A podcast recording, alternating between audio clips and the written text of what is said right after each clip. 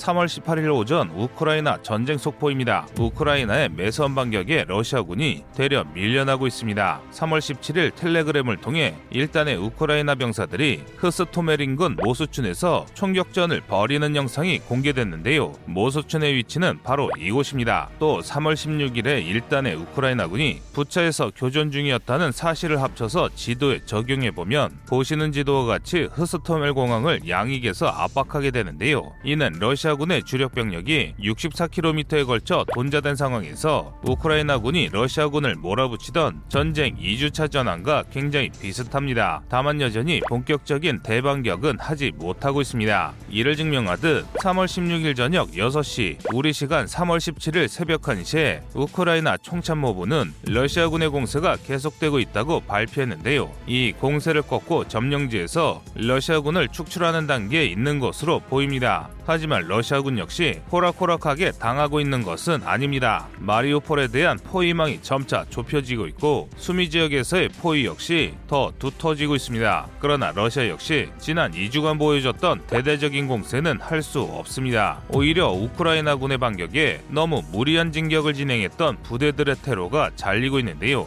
이를 잘 보여주는 게 남부전선입니다. 현재 남부전선에서는 러시아군의 공세가 처참한 실패로 끝났습니다. 미콜라이 오를 북쪽으로 크게 우회해 오데사로 향하던 부대는 이미 수일 전에 전멸했고 러시아군의 전력 공백을 감지한 우크라이나군이 기습 공격을 가해 점령당한 헤르손주 일부를 재탈환하는데 성공했습니다. 이렇게 되면 헤르손 해방까지 노려볼 수 있게 됩니다.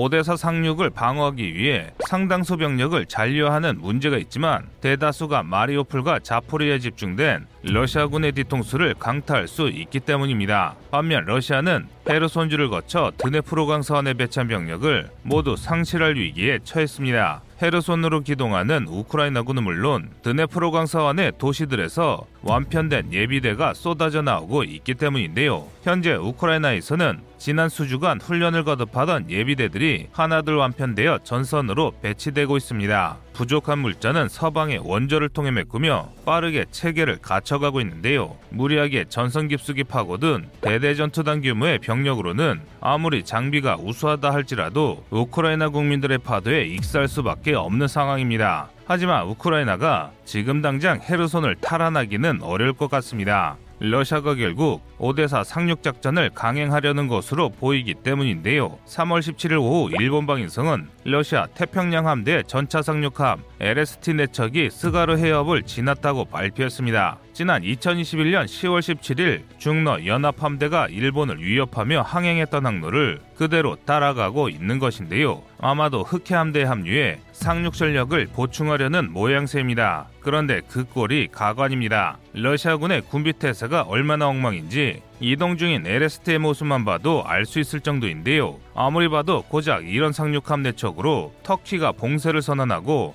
미 항모전단이 차단 중인 다르다넬스, 보스프로스 해협을 통과할 수 있을 리가 없습니다. 하지만 그럼에도 태평양 함대 상륙함들은 지금 이 시간에도 항해를 이어가고 있습니다. 자국의 병사들을 개죽음으로 몰아넣는 이런 말도 안 되는 상륙 작전을 펼치지는 않을 텐데요. 적국에게 자신들의 이동 경로가 모두 파악되고 있는데 이는 아무리 생각해도 상식적으로 납득할 수 없는 상황입니다. 러시아는 얼마나 더 많은 사람을 죽음으로 몰아가야 만족할지 모르겠습니다. 더 자세한 보도는 오속보를 통해 전해드리겠습니다. 이상 꺼리투브였습니다.